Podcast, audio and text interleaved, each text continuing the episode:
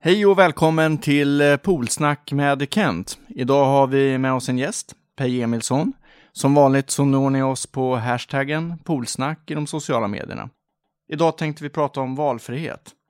Jag tror att få av oss eh, trodde att valfriheten skulle bli en stor fråga i den här valrörelsen för ett par år sedan. Alla har vi tagit valfriheten för nästintill given. Det är fler och fler som vill vara med och påverka och välja. Låt mig själv bara relatera till min egen uppväxt. Jag fick inte möjlighet att välja skola, vare sig på grundskolan eller gymnasiet. Första gången jag fick vara med och påverka min egen utbildning, det var ju gymnasieutbildningen. Då fick jag välja mellan tyska och franska. Så Per, i ett historiskt perspektiv, vad har valfrihetsreformerna haft för betydelse för skolorna och för eleverna, tror du? En otrolig betydelse att gå från ett gammalt system där politiker och tjänstemän bestämde vilken skola man skulle gå i. Från ett system där eh, man blev tilldelad sjukhus. Ett sjukhus för sina öron och ett annat för sina ögon. Allting var en del i ett planekonomiskt system. När sen kravet kom från allt fler att vi vill bestämma mer själva så blev det en valfrihetsreform som ingen kan stoppa. Idag tror jag att 8 av 10 vill behålla rätten att välja skola. En helt överväldigande majoritet vill ha kvar rätten att välja läkare, att välja sjukhus. Så jag håller med dig. Det är konstigt att nu några partier på ytterläggskanten börjar driva kampanjer mot valfriheten. Ja, och det blir ju som om de vill vrida klockan tillbaka. Tittar vi på om vi börjar lite grann kring kunskapssidan och skolsidan. Vad tror du att det har haft för betydelse om vi tittar på fokus, kunskap, kvalitet med att vi har fått in valfriheten och flera friskolor? Har det haft någon betydelse för pedagogiken? Ja, alltså fram till slutet på 80-talet så hade vi en skoldebatt och en skolpolitik som framförallt handlade om fostran och inte så mycket om kunskaper. Sen kom den stora friskolereformen. Människor fick möjlighet att välja. Det blev ökad konkurrens mellan skolor. Och i takt med det så har också kravet på att utbildning ska ge bättre och bättre resultat ökat. Nu talar alla om att kunskap är det viktiga.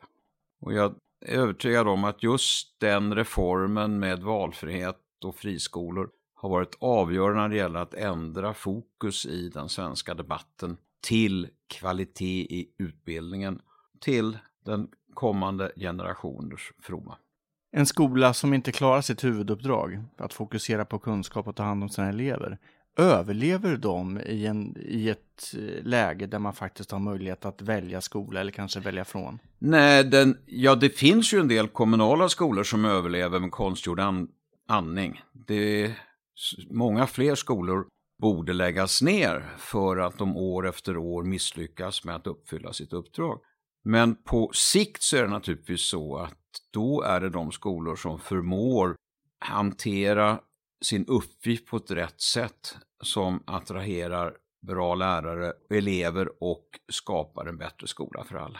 Men är det så att eh, i ett grundresonemang, är föräldrar som väljer skola bättre på att i sådana fall sätta tryck, följa upp kvaliteten, i och med att vi nu har fört besluten från politiken till medborgarna? Eller skulle det vara ett sätt att föra tillbaka besluten till politiken för att få ett ökat tryck på kunskapen? Nej, jag är övertygad om att det inte är på det sättet. Det är klart det är en kombination med att föräldrar sätter ökat tryck, men också att elever sätter ökat tryck. Du väljer skolor där du får större möjligheter att lära dig mer. Du har möjlighet att välja en skola som inte ligger i det område där du själv bor. Du kan välja bort dåliga skolor. Jag tycker reportaget häromveckan som visade tydligt att man lät en kommunal skola i Rosengård finnas kvar alldeles för länge. Man visade hur elever hade fått nya chanser, nya möjligheter när de hade flyttat till en annan skola. När man till slut insåg att den skola man drev i kommunens regi inte svarade upp mot rimliga krav på kvalitet. För egentligen så borde det ju vara så här att eh, valfriheten borde stärkas, större inflytande för både föräldrar och elever eh, och egentligen i alla välfärdssektorer, ett större inflytande för den enskilda, men också tydligare uppdrag för politiken Det vill säga att egentligen se till att finansieringen funkar, ordning och reda på ekonomin och i viss mån uppföljning av kvaliteten. Jo, men det kommer nästan av sig självt. Alltså vårt unika system som innebär att vi finansierar skolan gemensamt. Var och en får en peng och kan med den välja den skola de vill. Skapar en unik möjlighet för alla att välja en skola som bäst passar deras förutsättningar. Det finns andra system i andra länder och där är den här rätten att välja valfriheten den är förunnad en liten grupp människor, de som har pengar. Man brukar säga överklassens folk kan alltid göra det. Det unika med Sverige är att vi har givit denna möjlighet att välja till alla inom utbildningen. Det är det som är så fantastiskt. Och det har blivit ett exempel, mycket positivt sett runt om i världen för vårt, där man visar hur Sverige banar ny väg för utbildning för de många människorna. Är din erfarenhet i ett internationellt perspektiv att eh, den väg som vi har valt i Sverige, att stärka valfriheten och att just ge alla en möjlighet att välja, är det en väg som fler tittar på? Absolut. Alltså det är speciellt i vad man tidigare kallat tredje världen, men i Asien, i de, om, i de områdena man har investerat väldigt mycket i utbildning och satsar på utbildning. Det är lite annorlunda i traditionella länder i Europa där man lever kvar i gamla klassamhällen där man har vant sig vid system där 3, 4, 5 procent går i sina special, speciella gräddfiler. Tittar vi på, på eh, vinstdiskussionen som nu eh, har varit eh, påtalad under en, under en period. Så här, finns det nu en risk att vinstuttag och den diskussionen vi har haft urholkar systemet och urholkar resurserna till till exempel skola? Eller är det så att resurserna går till eleverna? Alltså genomsnittliga vinstmarginalen i svenska friskolor är ungefär 3 procent, 3 kronor av varje hundralapp. Det är avsevärt mycket större skillnader vad gäller skolpengens storlek, avsevärt mycket större pengar hur mycket kommuner satsar. Så det finns ingen som helst tillstymmelse till att det sker läckage av detta slag. Här har vi fastnat i en, en, en felsyn, framförallt driven av en rätt skicklig kampanj från Vänsterpartiet, som målar ut begreppet vinst i sig och det faktum att eh, företag inte kan gå med förlust för att i längden överleva, som om det skulle förstöra för skolelever. Så är det absolut inte. Nej, och i grund och botten så kan man konstatera att Vänsterpartiet har ju varit tydliga med att de vill avskaffa det fria skolvalet. Man vill tillbaka till en princip där man ska gå i skolan som ligger närmast. Det är rätt. Vänsterpartiet har ju i grunden en annan ideologisk modell för hur Sverige ska byggas upp. Så det är rätt självklart att de, vill man inte ha valfrihet och rätt att välja skola, är det klart att man inte vill ha några privata skolföretag heller. Det jobbiga just nu är att Miljöpartiet eh, traskar patrull. Jag tror att det är väl så att, att ledningen där gick på pumpen på sin kongress och eh, medlemmarna har sagt att eh, vi vill inte ha friskolor som aktiebolag. Och det kommer naturligtvis att leda till, om den politiken blir verklighet, att friskolorna kommer att försvinna. Ja, för att eh, någonstans är det ändå så att är man emot vinster så landar ju det i att då måste man alltså vara för förluster. Och vilka företag ja, kan finnas kvar om man ska gå i förluster? Så kan du uttrycka Du kan också säga att om du inte har rätt att få någon som helst ränta på de pengar du har satsat, då förutsätter det att du måste donera pengar istället. Och då, då blir det bara välgörenhetssektorn som kan driva skolor. Och den är inte speciellt stor. Nej, och eh, problemet blir samma för en kommun, ska man i och för sig också ha klart för sig, att kommunala verksamheter som går med eh, underskott, ja, till sist så blir det ju alltså skattebetalarna som får täcka upp detta.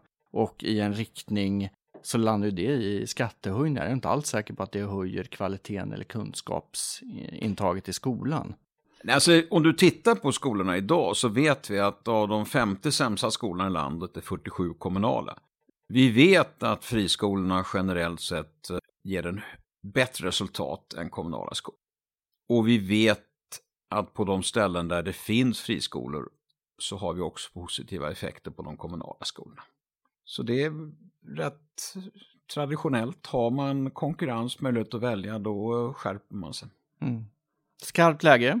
Man skulle också fundera på att eh, den ideologiska kamp som man nu ser från vänstern mot företagsamhet spiller med sig och tar med sig Miljöpartiet in. Och i och med att Socialdemokraterna nu är så pass små, så att skulle det bli ett eventuellt regeringsskifte, så finns det ändå en del som talar för att det här kommer att faktiskt bli en del av en kommande rödgrön regeringspolitik. Vad skulle det innebära för de eleverna som idag går i skola, i friskolor? Ja, alltså för de som går i 160 000 elever i 900 skolor som drivs som aktiebolag, de kommer på ett par års sikt att försvinna om Miljöpartiet och Vänsterpartiet får med sig Socialdemokraterna på sin linje. Och det är klart, inom Socialdemokraterna så har du det största distriktet, heter det i Skåne, är ju emot det fria skolvalet. Socialdemokratiska studentförbundet är emot det fria skolvalet, så det finns ju många också inom socialdemokratin som hyser, hyser sympati för att återgå till ett system där skolan drivs som ett av politikerna styrt planekonomiskt system. Ja, och vår erfarenhet är ju att på rätt många håll runt om i landet där Socialdemokraterna har styrt i kommuner och även likadant i landsting så brukar det brukar inte vara så stor pragmatisk inställning till att släppa fram alternativ. Utan man brukar Nej, faktiskt det, motarbeta. Och det här är ju ett av problemen att vi står inför en fantastisk utveckling på skolområdet. Modern teknik gör det möjligt att lära sig på ett annat sätt. När jag gick i skolan så fick man inte ens använda, använda sig av miniräknare. Så jag ser mina barnbarn nu som har all information på sina smartphones. Jag ser hur de använder den på ett kreativt sätt när de lär sig saker. Och den traditionella katederundervisningen kommer inte att vara den främsta i framtiden. Utan du kommer få se en kombination hur man använder det, nätet på ett modernt sätt med att få fram lärare som mer blir coacher och stimulera och ta fram det bästa av vars och ens egna möjligheter. Här ligger vi långt fram i Sverige. Det är bland annat det som gör att många svenska skolföretag blir, beredda blir tillfrågade att komma till andra länder. Så vi har en framtida möjlig, mycket spännande exportmarknad här för alla våra jätteduktiga lärare. Men då måste vi se till att vi fortfarande låter tusen blommor blomma och inte lägga någon slags tung, våt planekonomisk filt över skolsektorn. Om vi blickar lite grann framåt. Sverige har ju eh, har en del utmaningar på skolsidan och kunskapssidan. Eh, hur tror du att vi ska kunna möta det så att eh, vi bibehåller en stark konkurrenskraft i Sverige och att våra barn får, får den kunskap som är säga, nödvändig? Svenska skolan är väldigt mycket bättre än sitt rykte. Mina barnbarns skola, de går i skolan idag, är mycket bättre än den skolan mina barn gick i på 80-talet. Vi har en väldigt skicklig lärarkår. Så att vi har, och vi har öppnat upp för högre krav på kunskap och vi har öppnat upp för en valfrihet och olika pedagogiska modeller. Vi har lagt grunden för någonting som är väldigt, väldigt bra i Sverige. Och jag ser alltså mycket positivt på våra möjligheter på skolområdet. Och än mer så när jag jämför med hur byråkratiskt och struligt det är i många andra länder. Där du lever kvar i en modell där du inte har rätt att välja utan att där bestämmer politiker och tjänstemän hur det hela ska se ut. Brukar ibland komma kritik mot det fria skolvalet att eh, den har lagt grunden för en ökad segregation? Ja, det, det stämmer inte. Eh, alltså det, om man talar om segregation så man kan konstatera att det faktum att vi inte har tillräckligt, effekt, tillräckligt mycket bostäder och tillräckligt stor möjlighet att byta bostad. Det i kombination med att du måste gå i den skola som du blir tilltalad, tilldelad närmast dig, det skapar verkligen en segregation. Det finns länder som håller sig den principen. De vet att eh, lägenheter eller hus på ena sidan gatan kan vara 30-40% dyrare på andra sidan gatan för de ligger närmare en skola som uppfattas som bra. Vi har möjlighet i Sverige att låta var och en välja en skola oberoende av var man bor. Och på det sättet så skapar vi mycket större möjligheter för en minskad segregation. Jag tror att generellt när det handlar om valfriheten, så, och du var inne på det, vi har öppnat dörrarna för att människor ska kunna ta fler beslut. Jag tror snarare att det är i den riktningen vi behöver röra oss ytterligare. Vi har en hel rad välfärdssektorer där jag tror att eh, många vill vara med och påverka och kunna välja. Man kan också fundera på, eh, med den utmaning vi har, att eh, på ett värdigt sätt ta hand om en åldrande befolkning. som dessutom då har vant sig vid att få vara med och ta beslut gällande sina barns skola. Vilka krav kommer våra kommande äldre ställa på eh, vår välfärd och möjligheten att få välja, tror du?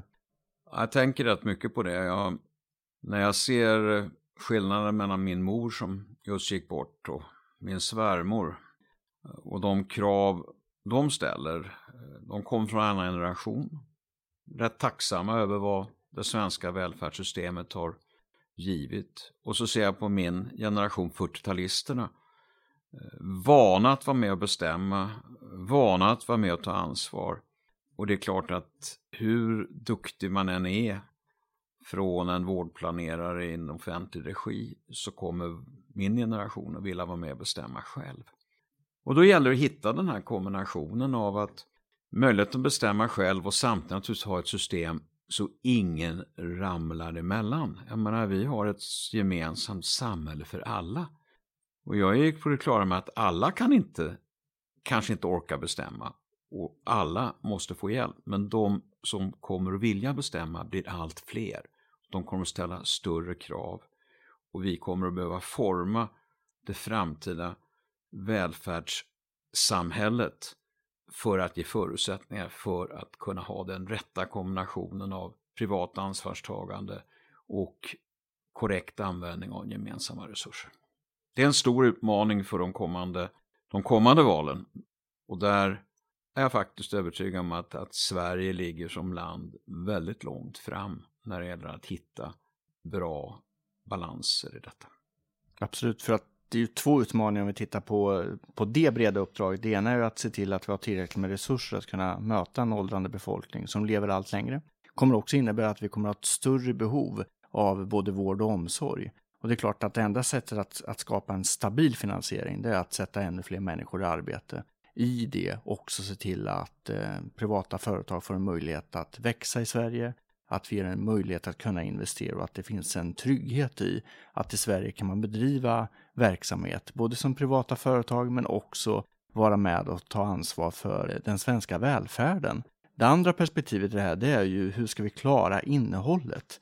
Jag är alldeles övertygad om att genom att vi har många aktörer som tar sin del av ansvaret så kommer vi också kunna möta människors olika behov. För att jag är också nämligen helt övertygad om att nästa generation kommer att ställa helt andra krav och också krav på att både få välja hos vem man ska vara, av vem man ska få sin omsorg, men också på innehållet på ett helt annat sätt än vad vi har sett idag.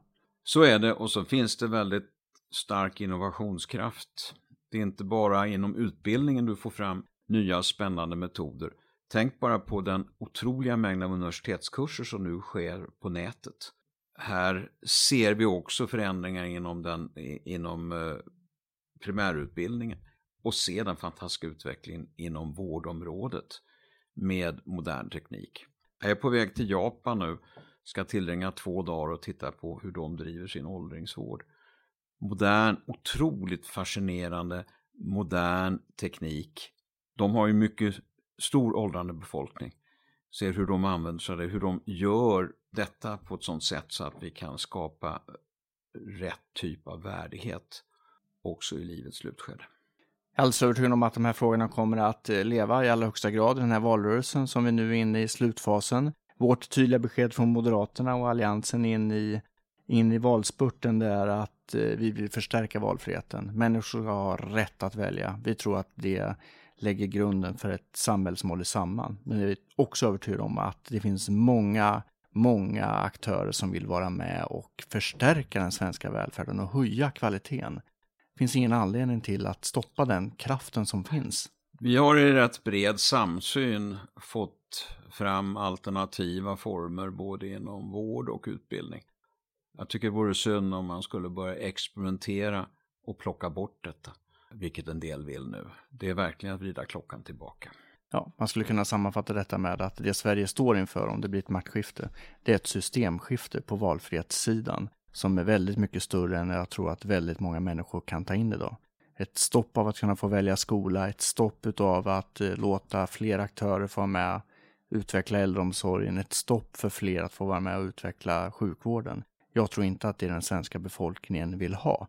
Men för oss gäller det nu att vara tydliga i valspurten och beskriva att vi står fast vid att försvara valfriheten och den behöver snarare öka än att faktiskt minskas. Stort tack Peje! Ni har lyssnat på Polsnack med Kent. Ni når oss under hashtaggen Polsnack i sociala medier. Och eh, stort tack för idag och på återhörande.